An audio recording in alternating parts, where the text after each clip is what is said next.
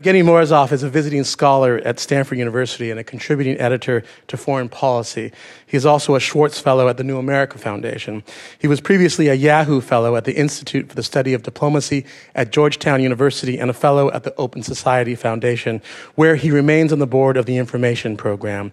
Before moving to the U.S., Morozov was director of new media at Transitions Online, a Prague based media development NGO active in the former Soviet bloc. His articles have appeared in the Financial Times, The Economist, The Wall Street Journal, Slate, The Boston Globe, and many other publications. Please give a warm welcome to Mr. Evgeny Morozov. Thank you so much, Gregory, for this introduction and for hosting me tonight. As you probably could guess from uh, my name and accent, uh, I come from Eastern Europe. Uh, I was born in Belarus. Uh, for those of you who don't know, I think a quote from Condoleezza Rice uh, captures it best. She once called it the last outpost of tyranny in Europe. And I think it was probably an understatement on her part. So, this is where I was born and, and where I uh, grew up. So, obviously, the question of democracy and, and, and freedom has always been uh, very dear to my heart. Uh, so I've always been looking and searching uh, and trying to figure out how you can actually open up a country like Belarus and how you can make the political situation there a little bit better and hopefully a little bit more democratic. So around year 2005, I would say, I got really enthusiastic uh, about the power of new media and the power of blogging and social networking if you remember uh, back then, uh, there was a lot of talk in this country, in the US, about how blogs were transforming politics. That was when, uh, you know, Howard Dean uh, famously used new media in his campaign, and there was still a lot of, I think, hope in terms of how uh, blogging and new media in general can change politics. So, following that conversation in the US, uh, back then I was still in Europe, I immediately uh, realized that uh, you can use the same tools and tactics also in closed societies, you know, in authoritarian states. So what I ended up doing was joining this NGO uh, called Transitions Online, uh, which basically has been around for, you know, since the beginning of the, you know, the fall of the Soviet Union, since the early 90s, and they did a lot of work uh, on media and on media reform, and eventually they got involved with trying to use new media to again push for democratic change in the former uh, Soviet Union and Central Eastern Europe as well. So I became their director of new media, which meant that I actually traveled throughout Central Asia and the Caucasus and countries like Moldova, and I went back to my native Belarus quite often, and I trained activists and bloggers and uh, some politicians who were in the opposition, and I basically taught them about the power of social networking. You know, I taught them that you know those are the tools you should use to uh, push for democratic change. And I did that for three years, uh, during which time I got to know a lot of. Um, people in Washington, actually, who were actually funding a lot of our work. Uh, a lot of the work of these NGOs is funded by organizations like the National Endowment for Democracy, which is funded by the US government, or private foundations.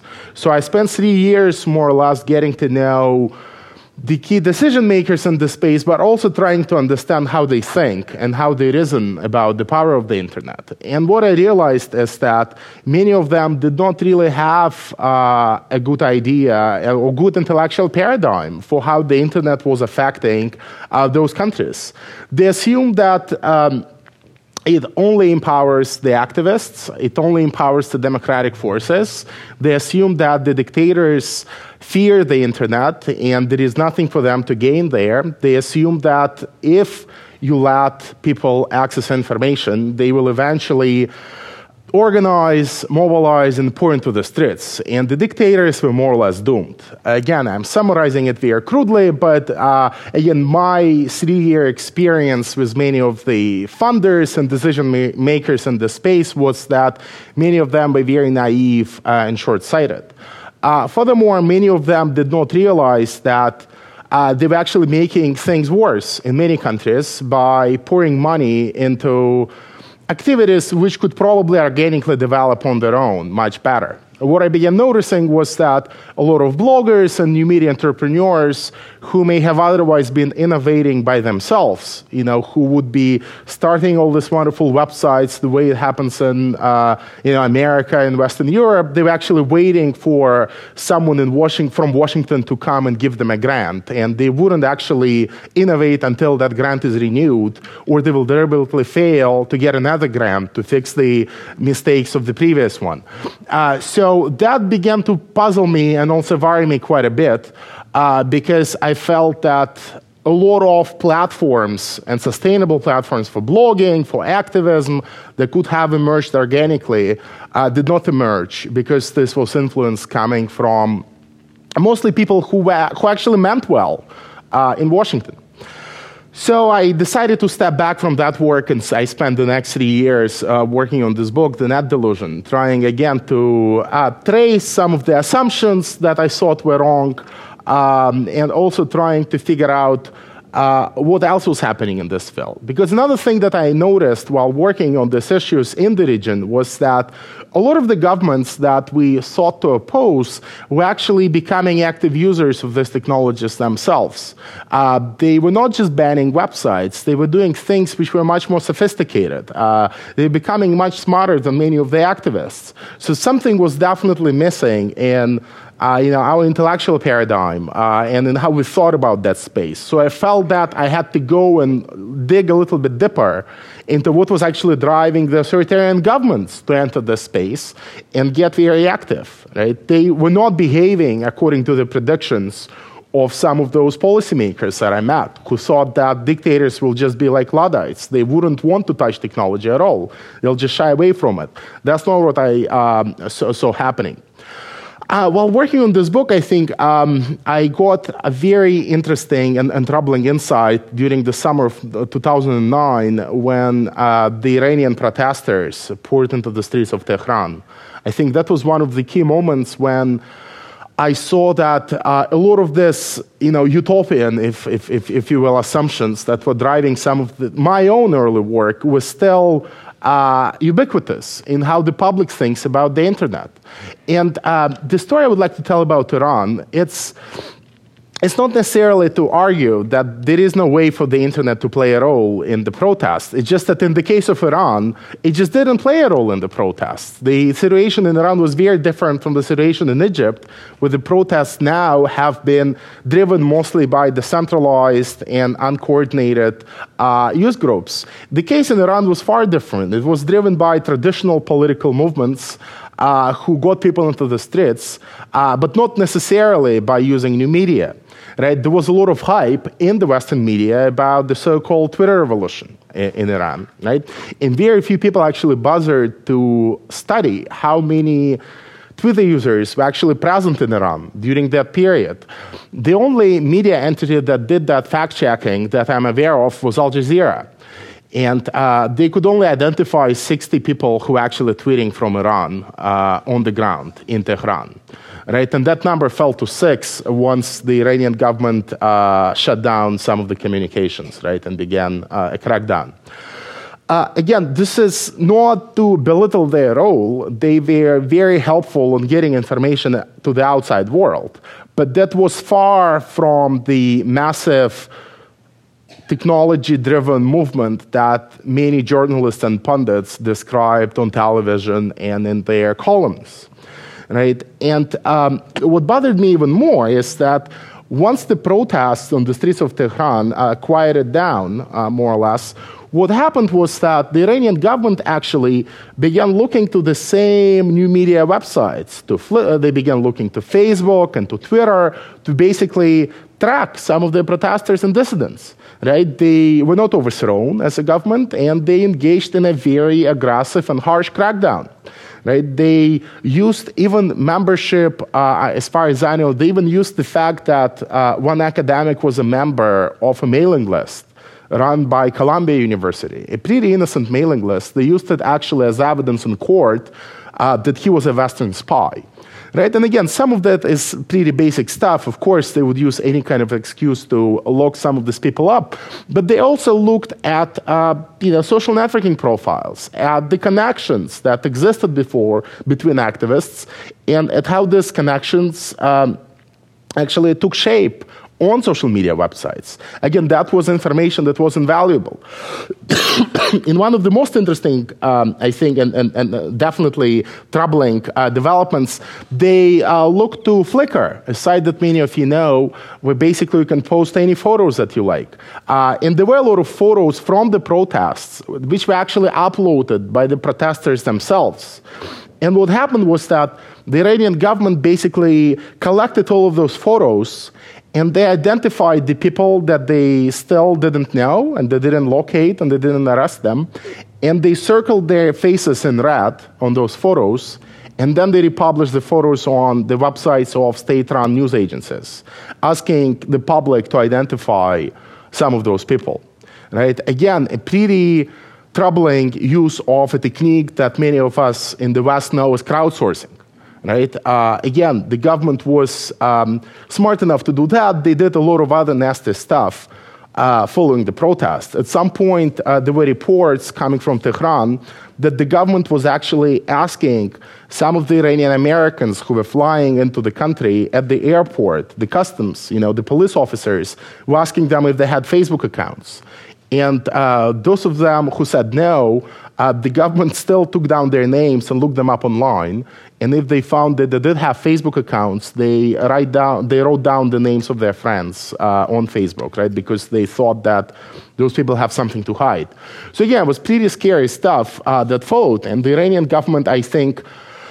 Um, for whatever role the internet played in the protests, the Iranian government basically began viewing it as uh, one of the biggest threats facing the country. So um, they didn't ban it, they didn't block it. Instead, they tried to impose absolute control over it.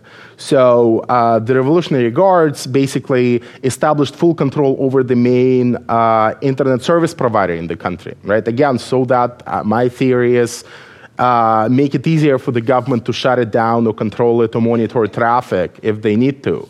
Uh, they established several units for uh, basically cyber police, policemen who monitor the web and monitor uh, all of those Facebook groups and protesters, right? And it, those are, um, you know, they've been around for now what almost 18 months. So there is much more attention being paid to uh, the spaces.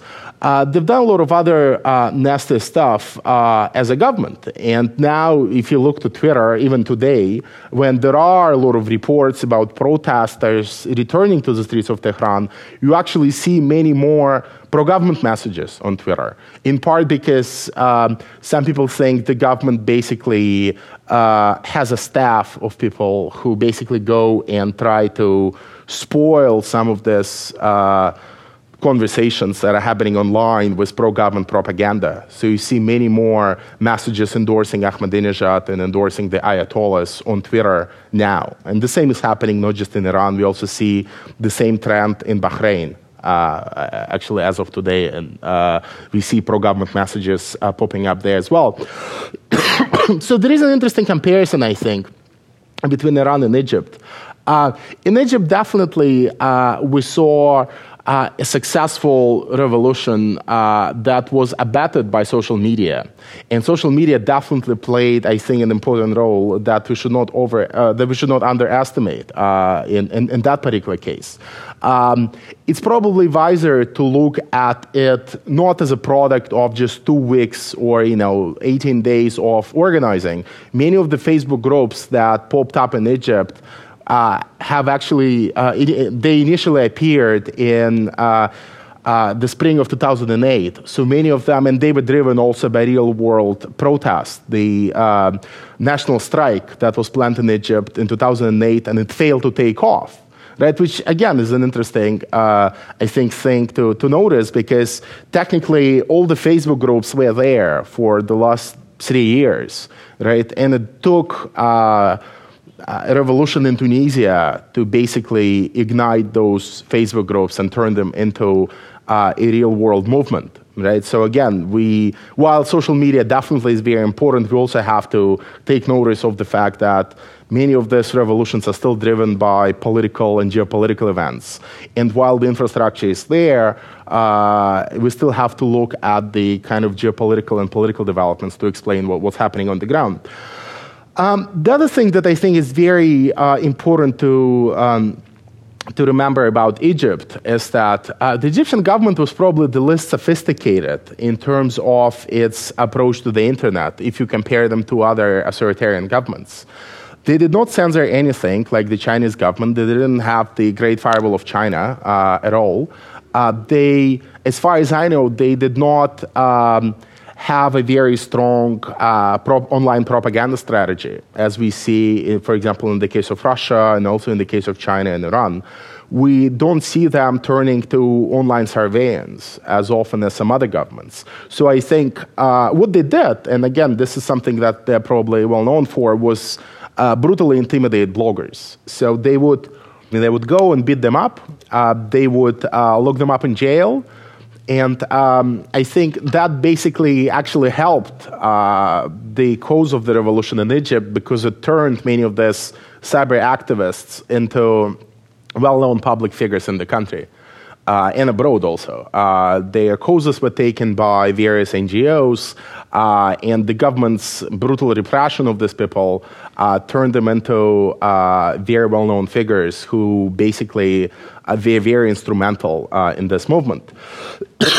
but I think it's also very important um, to think through what would have happened uh, if a similar situation like in Egypt developed in other governments that are far more sophisticated about the web than Egypt. Uh, in China, there was a very interesting incident uh, in 2009, very similar, by the way, to the incident that may have triggered uh, the uh, revolution in Egypt. For those of you who don't know, in uh, 2010, uh, there was this very famous case in Egypt when um, a young man was basically uh, beaten to death by the police. He was sitting in an internet cafe, and uh, so, uh, there is speculation that he actually had some videos uh, that were uh, that showed police corruption. And you know, police came and basically uh, they beat him up to death. And uh, the photos of that uh, spread online. Even the photos from the morgue uh, were posted to Facebook. The group called the Khalid Said, uh, his name uh, appeared online. the f- now famous Google executive who has emerged as one of the leaders of this leaderless movement was the one who actually was behind that Facebook group. Right. So a lot of these grievances, which got people into the streets in Cairo, can be traced back to that particular incident and the Egyptian government handling of it. Uh, and they didn't handle it well. You know, the police uh, was eventually put on trial, the two policemen, but only after a huge public campaign in Egypt. Right. So the government, I think, first of all, uh, you know, uh, was stupid enough to, uh, and, and, of course brutal enough to engage in this violent act, and then they botched up the public response, if, if you wish, uh, if, if, you, if you want to call it that. And look at China, for example, where there was a very similar uh, incident uh, in 2009. A very similar story. Uh, a peasant was uh, arrested supposedly for illegal logging in one of the Chinese provinces. And he was also arrested and put in jail. And after two weeks, uh, his parents got a call from the police and the police reported that he basically died uh, by hitting his head on the wall while playing hide and seek. That was the explanation that the Chinese police gave uh, to his parents. And of course, that triggered an outcry in uh, the Chinese blogosphere. Uh, something like, uh, I think, 80,000 comments were posted to one particular um, a blog site in uh, 24 hours. There was a lot of anger. People wanted to know what happened. But the Chinese government did something very smart. Uh, instead of trying to block or censor those pages, or instead of going and trying to arrest people who were spreading these anti government messages online, They did something else.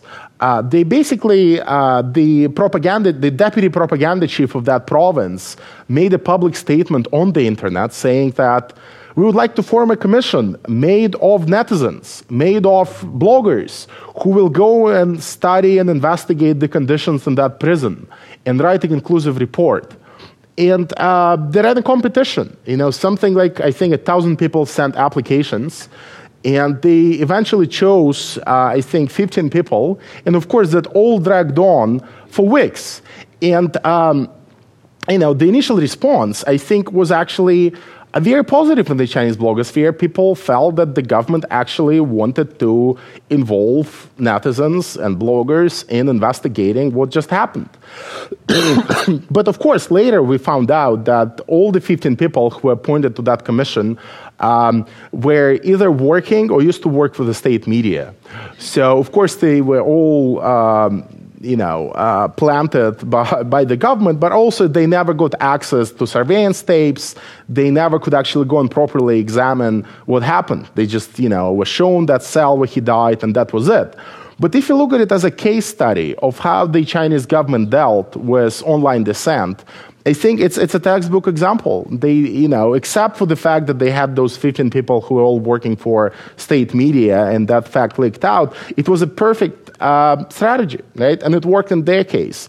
And I think that shows you that. Um, there are many other governments which are far more sophisticated, uh, not just about the web, uh, but also about public relations and about how you actually deal with public opinion online. And in China, this is a huge subject uh, not only do they uh, try to react very uh, quickly and rapidly and aggressively to similar acts of online discontent, they also train bloggers. In China, there is a famous kind of very loose online collective known as 50 Cent Army. And uh, they have nothing to do with the rap singer. They just paid 50 cents for every comment that they make online.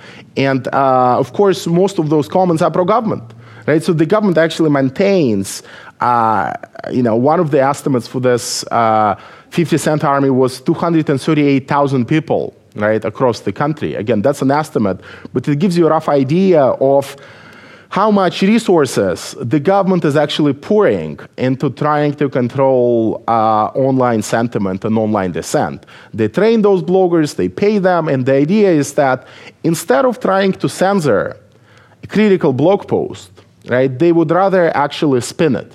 They would rather accuse its author of being an agent of the CIA, of Mossad, of any other you know, agency, and thus discredit his or her reputation. Uh, yes, it's true that when you try to block something on the Chinese internet, it easily backfires. And uh, first of all, it lends uh, credence to the belief that what you are after the government may actually be true, right? If the government wants to get something off the internet, uh, probably there is some truth in, in it, right? So uh, Secondly, uh, the more the government tries, uh, the more bloggers try to repost it elsewhere, right? So the censorship strategy in many of these cases actually backfires. So the governments turn to propaganda and spinning instead. And I think this is very important to realize. But it's not just propaganda that the governments are in, increasingly experimenting with, it's also um, online surveillance and new forms of censorship. Uh, and what we see with surveillance, as, as I've said, as you know, we see we saw some of that in Iran. The government turns to social networking sites to learn more about its opponents or to learn more about the friends of its of, of its opponents, right? Because it's a good chance that uh, the opponents of the government will have other friends who are also opponents of the government, right? So again, it helps to grow some of the databases. Um, but uh, mobile technology is another feature which is extremely insecure and which the governments use increasingly to track uh, the movements of dissidents. Uh, in my own country, in Belarus, we also had street protests in December, on December 19th, 2010, uh, two months ago. Um, and uh, we had presidential elections. A lot of people showed up on the square hoping for some kind of a revolution, as they do every six years. Uh, and uh, unfortunately and predictably, the government uh, crushed that revolt or, you know, uh, nascent revolt and arrested 600 people. But now there are reports that the government has actually turned to mobile operators, to the companies that run mobile networks in Belarus, and they basically asked them for information about all of their customers who were on that public square at that particular moment during protests. Right? Again, this information is easy to obtain because your mobile phones have to connect to mobile towers. Right? So if uh, the government really wants to know that, they have the capacity uh, to track all of those people, or they don't even have to track those people. They just have to seed the rumor that they have that data, and that will already somewhat intimidate uh, the people who basically uh, you know, may show up with a mobile phone uh, afterwards, right, at the next protest. Uh, in Egypt, by the way, you know, there was another very interesting use of mobile phones for uh, propaganda, right? You may have noticed that uh, Vodafone, which runs some of their mobile phone networks, basically had to send pro-government messages uh, to all of its subscribers in Egypt, calling on them not to show up at the Tahrir Square, right? Uh, so again, uh, it didn't help, of course, Mubarak in the end, uh, but it does show you that uh, you know if authoritarian governments are strong and are in control, they do have the ability to exploit those technologies um, very carefully, uh, very, very uh, you know, aggressively and, and strategically. Uh, the reason I think why we have to pay more attention to how authoritarian governments use the web, uh, there are two reasons. I think reason number one uh, is because uh, I actually believe that the internet can be uh, a powerful force for democratization. You know, I do not reject the capacity of the internet to contribute to promoting democracy and democratic values and human rights. The problem, of course, is how do you allocate resources wisely? Right? And uh, that process of allocation of resources and coming up with a strategy to use the internet as a tool of democratization requires certain assumptions about uh, you know, what should be done and how internet control works. Uh, you know, if you look at how we thought about internet control five years ago or 10 years ago, much of it was very simple. We thought that governments, all they do is uh, ban websites or filter websites, right? Uh, so all the money that the American government and American foundations and European governments, uh, all that money went into building tools that basically provide you access to banned websites, right? Now, however, we see the certain governments are doing many more things. You know, they engage in cyber attacks, right, which make certain websites completely unavailable from everywhere, even from America. So if you build that tool, which allows you access to banned websites from China, but the original website is unavailable because of a cyber attack, the tool is worthless, right? So. Um, this just shows you that the way in which we think about internet control and the way in which we can identify many of its facets will eventually determine where, we, where and how we allocate resources. And this is a very important question given the growing commitment of the American government to this issue. Right? We all, some of you may have heard about Hillary Clinton giving a big speech on internet freedom yesterday, where she said that. Uh, the United States government has spent $25 million on supporting these causes and want to spend a similar amount in, uh, in the next year. So uh, there are a lot of questions, very pragmatic, logistical questions that need to be settled, but we first need to figure out the intellectual framework for even how we think about these issues. And the second reason why I think we should care about how authoritarian governments use the web, but also how uh, it makes the lives of many dissidents and protesters harder is because there are a lot of Western companies that are basically complicit in um, you know, suppressing and not promoting internet freedom, right? Uh, again, to turn to Egypt, the Egyptian government actually had the capacity to monitor all the traffic that was passing through its networks and to very closely watch what its opponents were doing by using technology that was sold to them by an American company called Narus, which is actually owned by Boeing right? Um, and that's just one example. The same company sold similar technology to Saudi Arabia, right? So we are in this very interesting situation where some of the American companies, whether it's Facebook or Google or Twitter, are actively used uh, to topple these regimes, while some other American companies supply the technology that these very regimes use to suppress the, uh, the, the, protesters and the protests. And I think this is something that uh, we need to be very well aware of. Even if you look to Twitter and Facebook and Google, what you'll notice is that I think the revolutions in Tunisia and Egypt succeeded uh, not because of Facebook and Twitter, but in spite of them.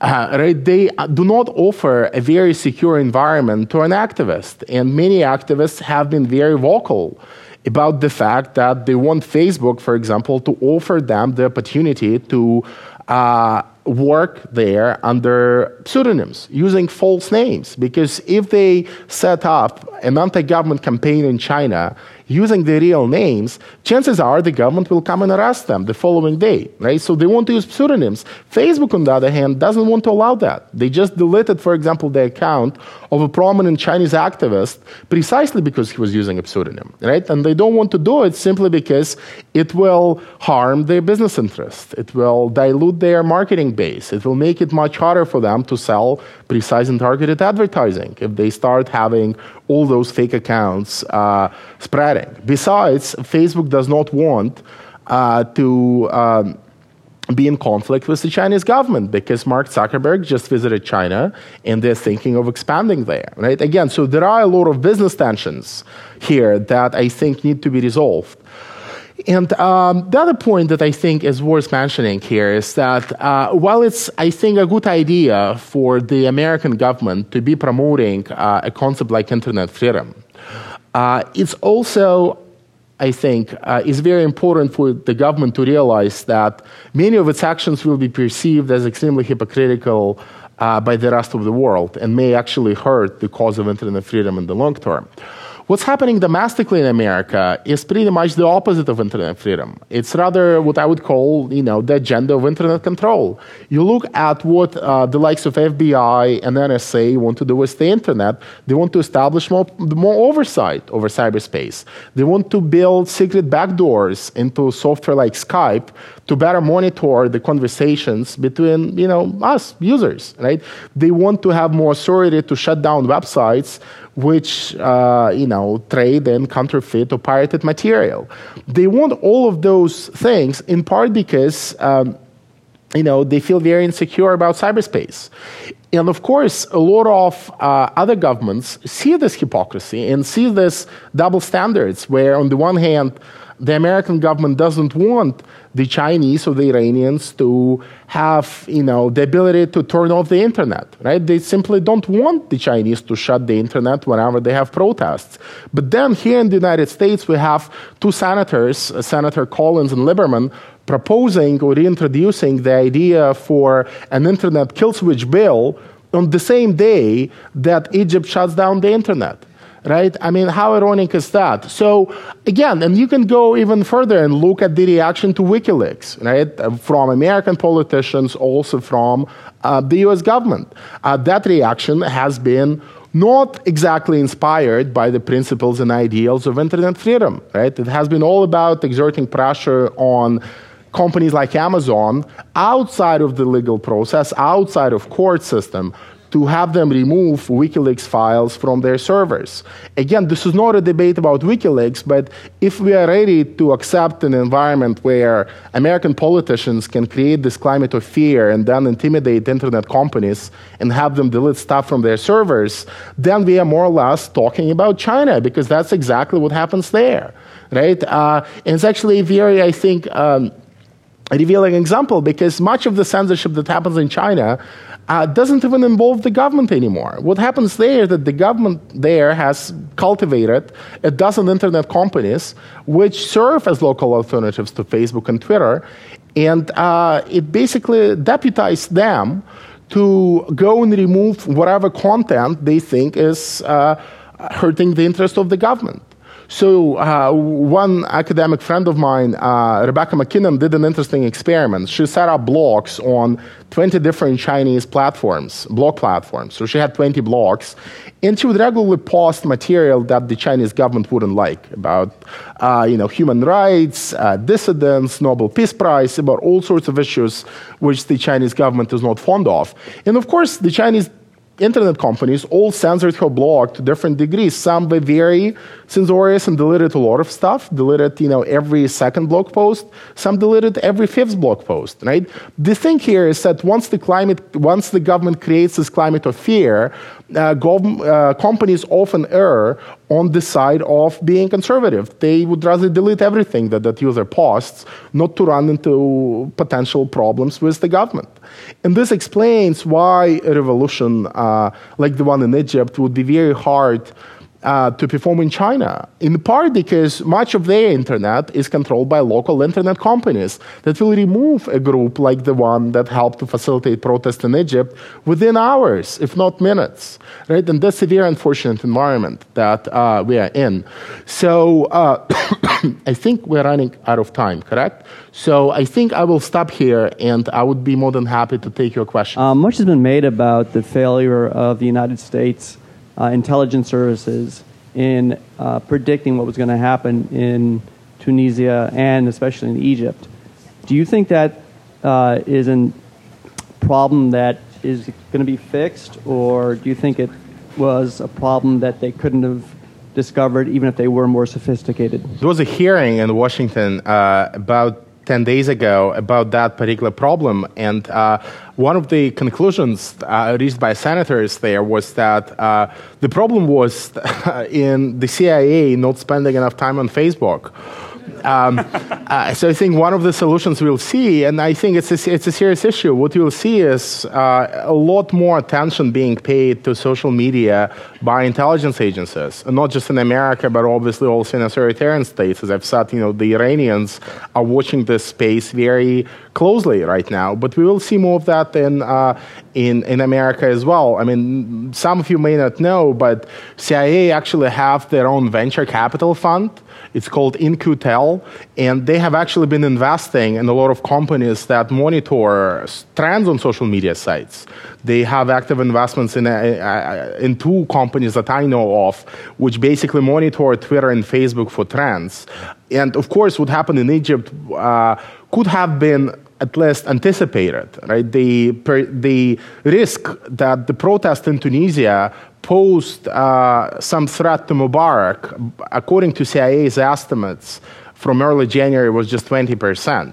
Right, so clearly they were not watching the spaces very closely, but I think uh, they can definitely improve. Uh, I'm not sure it means a lot of great things for us users of these sites because again, it will mean that you know chances are your tweets or your Facebook posts will be watched by the CIA, but that's the reality that we have to accept. I, I read recently that there was some surprise at the extent to which Egypt was did have a kill switch. Um, that they were able to shut things down so so easily yes. if they needed to. Um, and I was wondering, a how easy that is, and, and and how does that work? So in other words, if could the U.S. government, without Lieberman Initiative or any other government, easily have turn off the internet if they wanted to? A lot here depends on the uh, infrastructure and the telecommunications market you know, obviously, if you have 100 ISPs in the country, it will be very tough for you to be negotiating with all of them. The initial theory about the Egyptian kill switch was that the government just made four or five phone calls because they have a very small number of ISPs. They have, I think, uh, four actually, main ISPs. And the government convinced them that they should just, well, convince them, you know, convince is the wrong word. That, you know, they made them an offer they couldn't refuse. But, uh, you know, so, but then there was another theory that the government basically uh, actually went into one of the, uh, you know, traffic exchange points in, in Cairo, and then they tinkered with technology there. They deleted certain, you know, uh, lines of code uh, from from the operational file. To put it in very crude terms, so uh, we still don't know what exactly happened. So those are two competing theories. Uh, again, uh, the end result, I think, would happen in Egypt would be that now every single government and every single dictator is reading up on uh, telecom infrastructure uh, you know, trying to figure out how all of those, you know, tubes actually work. Uh, and uh, you will see probably many more of them uh, using the skill switch idea, or at least trying to centralize decision making and uh, you know, trying to bring as much control as they can under, you know, one person and one button. So, you know, if in the past you had the red button that would launch the nuclear weapons, now you'll have the red button for the internet kill switch. But I think this is more or less uh, where we are heading. And I'm sure there will be plenty of American technologists and companies and consultants that will assist authoritarian governments with, with that work. I was wondering what you thought of uh, Clay Shirky's Foreign Affairs article recently, and in particular, the idea that the value of the social, the social networks and new media might not necessarily be as tools for activists, but rather as a space in which sort of like private discussion can go on, which could yes. then lead to sort of more civil society type discussion, and so and then you know after a while potentially lead to a situation in which activists can organize and have power on or offline. Yes. And I think you summarized that article pretty well.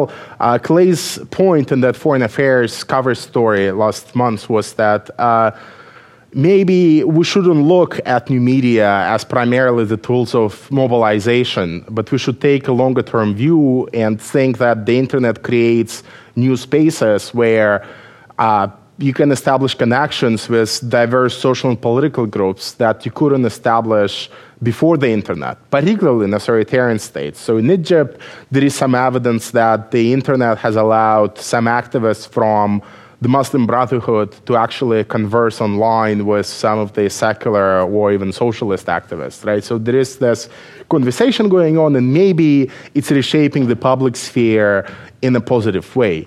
Uh, I think uh, this is probably true of some states. this is probably true of many states in the Middle East uh, I would be far more cautious about taking, um, making the same conclusions about Russia or China. Know, looking at Russia, the country which I know probably best, uh, I just know that they have deliberately tried to, uh, you know, engineer their own public sphere, and that was the effort of much of Putin's work and Medvedev's work in the last decade. You know, they've tried to build the so-called public chamber, you know, filled with pro-government intellectuals that apparently debate important issues, and of course, the agenda there is mostly set by the government. They try to create, uh, as many of you know, this youth movements, which again try to function as some kind of a quasi civil society, even though they're all controlled by, by the Kremlin. So many of the spaces have been quite successfully usurped by the governments, right? So I think this is where uh, we'll see a lot of tension. Whether these new spaces have actually made it easier for the Russian civil society to function, uh, you know, I, I, don't know. Definitely, when it comes to raising money, uh, it has become easier. Uh, in many other, you know, areas, uh, it, it, has become harder. Again, because of cyber attacks, because of surveillance, because of the same uh, channels being used by the government. You know, there was a series of videos posted on YouTube last year in Russia, which showed the leading Russian opposition leaders and politicians, you know, giving bribes to policemen. It was a deliberate smear campaign with, uh, you know, hidden cameras, and uh, those videos were widely distributed uh, on YouTube and on LiveJournal. So the government has the means uh, to exploit the same very channels, unfortunately. Hi, thanks for your talk. I'm wondering if you can help me clarify what might be a contradiction in you saying that um, on one hand, on the one hand, 60 people were using Twitter and it didn't yeah. really um, uh-huh. impact things in Iran. However, the Iranian government found it necessary to block Twitter. Sure. But also, um, and similarly, that sort of authoritarian wing of mm-hmm. the U.S. feels that um, the internet is sort of a field day for surveillance and collection of information, um, but also that there's a movement to have a kill switch by the, I guess, ultra authoritarian wing of, of U.S.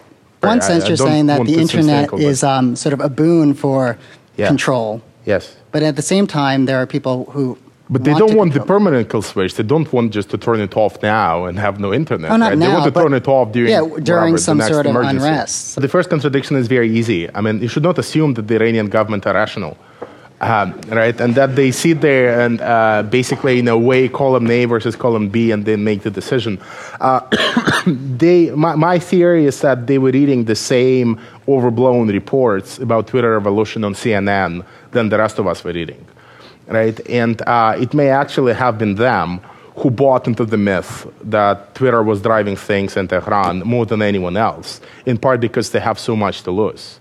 Um, the other thing that happened in Iran was that, which made them, I think, very scared about these platforms, was that uh, an official at the State Department, while the protests were underway in Tehran, uh, contacted Twitter. He got in touch with his executive friends on Twitter, and he said that, look, guys, you are planning maintenance during the time when Twitter is being used in Iran.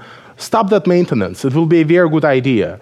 And of course, it was probably the smart move. It was, you know, isn't it great that an American politician made such a you know nice gesture? The problem there was that he also leaked this information to the New York Times, or someone did leak this information to the New York Times, right? Which of course, New York Times wrote a great article celebrating the new media. Uh, credentials of the Obama administration, right? But of course, from the perspective of the Iranian government, uh, it created this myth that the State Department was somehow secretly pulling the strings of their use appraisal, you know, in Tehran via Twitter and actually track the coverage of that incident in the book in the newspapers across the world. The Chinese newspapers thought the same. The Russian newspapers thought the same. Even newspapers in Moldova thought that you know it was all the American government's plot to use Twitter to overthrow regime, you know, in Iran. So again, many of these governments are paranoid and they do not react rationally, and uh, that's just something that I think we have to we have to accept as given. Uh, with regards to the second tension you've identified and the contradiction there, I don't think there is much by way of contradiction. Again, what they want is to be able to turn off the internet when the next big emergency hits, when there is a cyber emergency, you know, a cyber war of some kind, which I think also a fear that is probably overblown. Um, and that doesn't really clash with them collecting data or watching. Uh, you know, in, in some sense, it, it's actually a very organic argument. They want to be able to monitor what you say on Skype to avoid the next cyber emergency. And once it happens, they want to turn it off, right? So I, I, I don't see the contradiction there. Um, you actually kind of segued into my question about um, the threat of cyber war and how the Pentagon declared cyberspace as a, I guess, the next um, war zone. Um, and I guess my question is, how do you think that will affect the freedom of the internet, as you say, and how that attribution to the military and making cyberspace a militarized zone will uh-huh. affect internet freedom?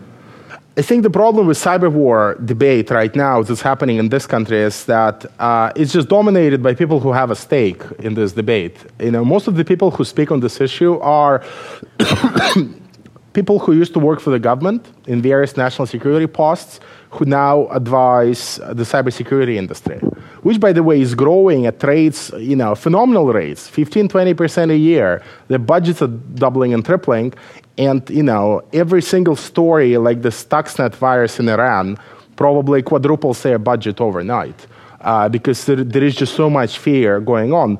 And these people are not necessarily...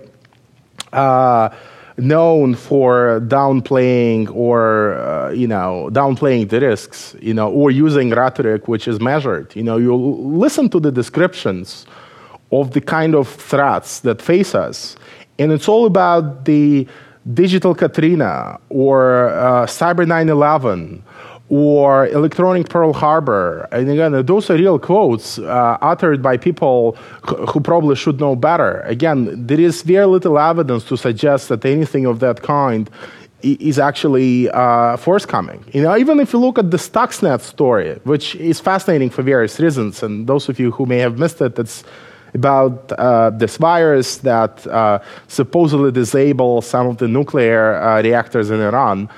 Uh, there is no connection to the internet in that story whatsoever. That virus spread through USB sticks, right, that were brought to that reactor. Those nuclear reactors are not connected to the internet. So if you want to use the Stuxnet example to ask for a kill switch, it's a very bad argument because there is nothing to turn off there because it's not connected to the internet to begin with. But of course, many of the subtleties get lost And I think uh, there needs to be a much more active public debate about not just the nature of the threat, but about who gets to frame the debate. Because I fear that, uh, you know, in some sense, cybersecurity industry has just dominated it for so long. And journalists, uh, to my regret and uh, very sadly, do not write very good stories about cyber warfare either, in part because they do not understand it well. You know, to their credit, Estonians, and you know, Estonians suffered from their own kind of first cyber war in 2007 when they had this uh, conflict with Russia over that statue. The Estonians actually now are investing in uh, media courses and journalism courses about cybersecurity to at least improve the coverage of that issue a little bit. I mean, in other respects, the Estonians are overreacting as well. They now teach cybersecurity to their uh, kids in uh, elementary school. Uh, so, you know, you, see how far that fear can go. But I think improving media coverage is one thing where we can start uh, because otherwise, you'll see erosion of privacy, more monitoring of these networks by NSA and others, and it won't be positive. I actually have two questions. One. That's okay if you follow me on Twitter. One, um, actually having to do with the fact that you talked a little bit about the corporations and how they're, uh, yes. in particular, about Facebook wanting to open up and move into China. And I'm curious if you can talk a little bit more about the relevance of the corporation involved with the government, because we're talking about multinational corporations, and, and obviously they have their own agenda. And then, two, I'm curious if you could talk a little bit about Anonymous, which has kind of come to the fore, speaking a little bit about cyber war, about how they might have eventually play an influence because they're really an online force at this mm-hmm. point? Uh, well, it's a very tough issue, I think, for uh, for the State Department, especially, to figure out what to do about this fact that now so much of this digital infrastructure used for civic and cyber activism is provided by private actors. It's a huge challenge, in part because, again, when it comes to countries like Iran, when it comes to countries like Russia or China, which uh, you know, have their own suspicions and grievances about the U.S., many of them will suspect those companies of harboring, you know, revolutionary activities of some kind, right? So they will be seen, as I have been saying for a while, these companies will be seen as digital equivalents of Voice of America and Radio Free Europe right? And of course, that's not the right way to see them, and it will hurt their ability to expand, I think, and will probably make it much harder for them to take root in many of these countries. Uh, so, my fear, again, is that we will end up in a situation where more and more governments will try to cultivate their own social networks. To some extent, we see that happening now in Vietnam, for example. So, last year in Vietnam, the government banned Facebook uh, they've been banning it for a few years, but they also launched their own government-run social networking site with you know 250 staffers and programmers running it. Um, with a very boring name of Go Online, which you know tells you a little bit how creative it might be. But uh, again, it's uh, and you know, and if you read Go On, you know, Go Online is a goon. It also makes it very interesting. Uh, uh, very interesting reading. But the point here is that you know we'll, you'll see more and more governments which basically are trying to build their own uh, domestic technology, which will be much easier to control. And in the case of a situation, revolutionary situation like the one in Egypt or Tunisia, they'll just go and turn off the site, or they'll just go and delete the group. You know, in Belarus, uh, again, during the last elections, during the protests in December, was a very interesting um, incident the, uh, a lot of organizing took place on a Russian alternative to Facebook called Vkontakte. And they had actually uh, a group uh, that was supporting one of the leading candidates from the opposition. And his group got deleted on the day of the elections, right? With all of its whatever eight or ten thousand supporters, right? So again, uh, in some sense, we are lucky that so many Egyptians were on Facebook and not on some domestic Egyptian alternative to Facebook. But I fear that it was only because the Egyptian government was just so naive and unprepared to the challenge of the internet. Uh, with regards to Anonymous, um, it's a very tough challenge as well for law enforcement, but also for the internet freedom agenda as such. In Anonymous, there's basically a very loose collective of people who do what some may characterize as kind of vigilante justice, right? They spoke up on behalf of, uh, well, they spoke up for WikiLeaks, for example, when Amazon and Visa and PayPal uh, cut their connections to WikiLeaks. So they launched cyber attacks on the websites uh, of these companies. But they also launched attacks on the government sites. So they launched attacks on the websites of uh, Tunisia and Egypt and even Italy. Uh, I guess being not very happy with Berlusconi, but they also go and attack random targets. You know, they attack uh, uh, you know, they, they, they're not a particularly pleasant group. They're not, you know, very liberal in their views. They, you know, they're very homophobic, they misogynistic. I mean, it's not uh, a particularly, you know, uh, a pleasant uh, collective, right? So, uh, and we don't know what to do about them, right? And I think uh, there is no easy solution. Now they're being prosecuted by the Department of Justice and FBI, some of their members at least, for launching attacks on, Wiki, on those Amazon and PayPal and other companies. At the same time, we don't hear about people who launched attacks on WikiLeaks itself when it published the cables, right? So there are also a lot of people concerned with the double standards. Uh, but uh, you know, if the law was broken, I guess the main question is how severe the punishment should be. And this is where I've written also a lot about whether some of the attacks could be viewed as uh, legitimate civil disobedience. And I think this is something that we need to ask about because in some countries, the very act of launching a cyber attack on a site like Amazon with the purpose of showing your political position can get you up to 10 years in jail right? And it's definitely not the same as going and participating in a sit-in in front of their office, which will also shut down their activities to some extent, right? You wouldn't get 10 years in jail for a sit-in, right? So we have to rethink a lot of things in light of that. But, uh, you know, I, I, I, I, don't think it's going to happen anytime soon, unfortunately. So, um, all right, I'll, I'll stop here. Thank you so much.